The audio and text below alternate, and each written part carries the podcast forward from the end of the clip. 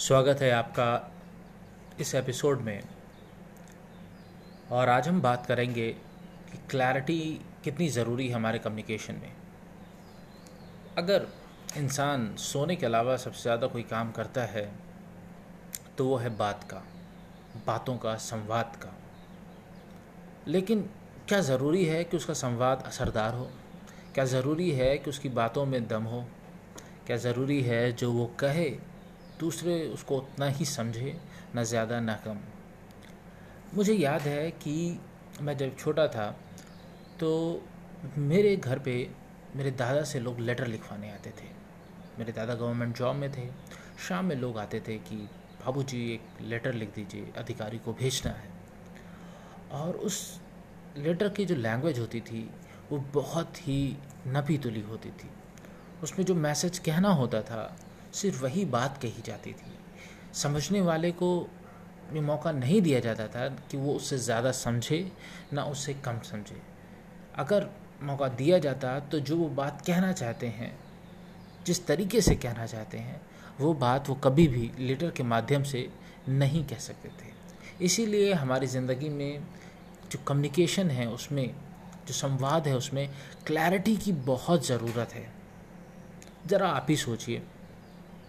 कि आप एक नौकरी ज्वाइन करते हैं और वो, उस नौकरी में ना आपको, आपका के बताया जाता है, ना के बताया जाता है। मानिए आपको क्या करना है, ना ही आपको ओरली बताया जाता है, ना ही आपको रिटर्न ही कम्युनिकेट किया जाता है।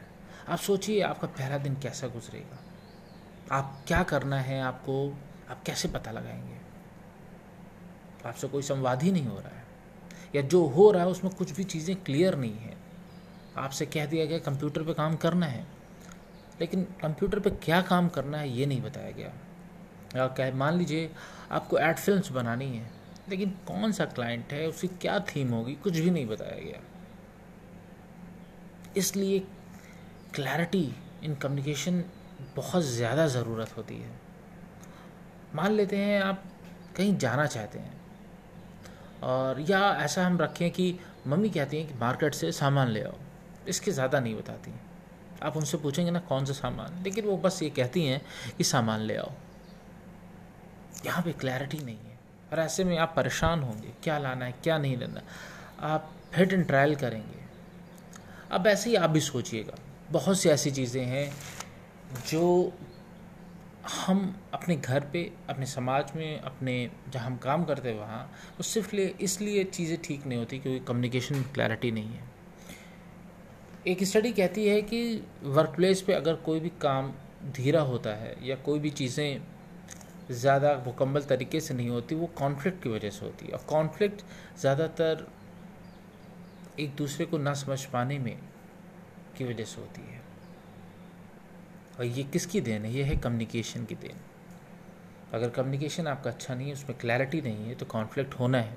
तो हमको इस कॉन्फ्लिक्ट से बचना है और हम जो चाहते हैं हम जैसे चाहते हैं अपना हमारा मैसेज पहुँचे, इसलिए क्लैरिटी जो है, वो बहुत ज़्यादा ज़रूरी है। अगर आपको क्लैरिटी रहेगी कम्युनिकेशन में, अगर आप क्या बात कह रहे हैं दूसरे से क्लियर बातें करते हैं, एकदम क्लियर बना के चलते हैं तो अगला व्यक्ति को कोई दिक्कत नहीं होगी। वो डायरेक्शन जान जाएगा किस दिशा में उसको बढ़ना है।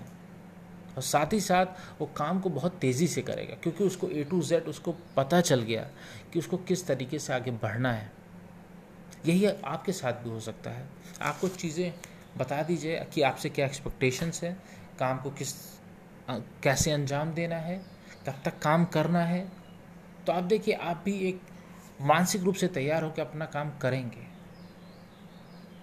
अगर आपको कोई दिक्कत है, आपने जाके पूछ लिया कि ये सब मुझे दिक्कत है तो आप दोनों लोग एक क्लियर कम्युनिकेशन रख रहे हैं। अपने बीच में कोई बात गोपनीय या सीक्रेट नहीं रख रहे हैं। या कोई भी चीज़ ऐसी नज़रअंदाज नहीं कर रहे हैं, जिसकी वजह से आगे चल के प्रॉब्लम आ जाए। या आपके अंदर ईगो है, आप नहीं पूछने जा रहे हैं। तो कम्युनिकेशन क्लियर नहीं होगा। ये चीज़ आपको समझनी होगी।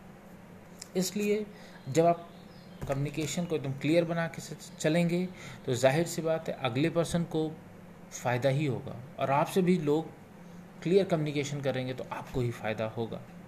और सबसे बड़ी बात क्या होती है, जब आप क्लियर कम्युनिकेशन किसी के साथ करते हैं तो अगले आदमी व्यक्ति तक मैसेज पहुँचता है कि उसे करना क्या है, क्या बात चल रही, क्या माहौल है। सेम आपके साथ होता है। और इससे सबसे बड़ा जो फ़ायदा है वो है, ये है कि आपकी प्रोडक्टिविटी बढ़ जाती है। आपकी का जो काम है, उसमें क्या कहेंगे, उसका प्रोडक्शन ज़्यादा हो जाता है। और उसके साथ साथ क्वालिटी और क्वांटिटी दोनों पे असर पड़ता है, जो कि पॉजिटिव असर पड़ता है। इसलिए जब भी आप बात करें तो सबसे पहले आप अपने से पूछें, मैं किस तरह का मैसेज देना चाह रही हूँ, मैं एग्जैक्टली उसे चाहता क्या हूँ, मैं कौन सी बात कहना चाहता हूँ तो किस तरह मेरी बात को ले अगला व्यक्ति विशेष, चाहे आप ईमेल लिख रहे हों, चाहे व्हाट्सएप पे मैसेज कर रहे हो तो इसमें आप थोड़ा सा दिमाग लगाएँ। क्लैरिटी रहेगी कम्युनिकेशन में, चीज़ें तेज़ होंगी, आप भी प्रोडक्टिव रहेंगे, सामने वालों को क्लियर डायरेक्शन मिलेगा, और सबसे अच्छी बात क्या है कि कोई भी निगेटिव चीज़ कॉन्फ्लिक्ट्स या मन मुटाव नहीं होगा। क्लियर कम्युनिकेशन का एक सबसे बड़ा फ़ायदा यही है। तो आज के लिए इतना ही। सेल्फ इम्प्रूवमेंट्स के लहजे से हमने बात की थी और हम कोशिश करेंगे कि फिर आपसे जल्द मुलाकात करें। तब तक के लिए धन्यवाद।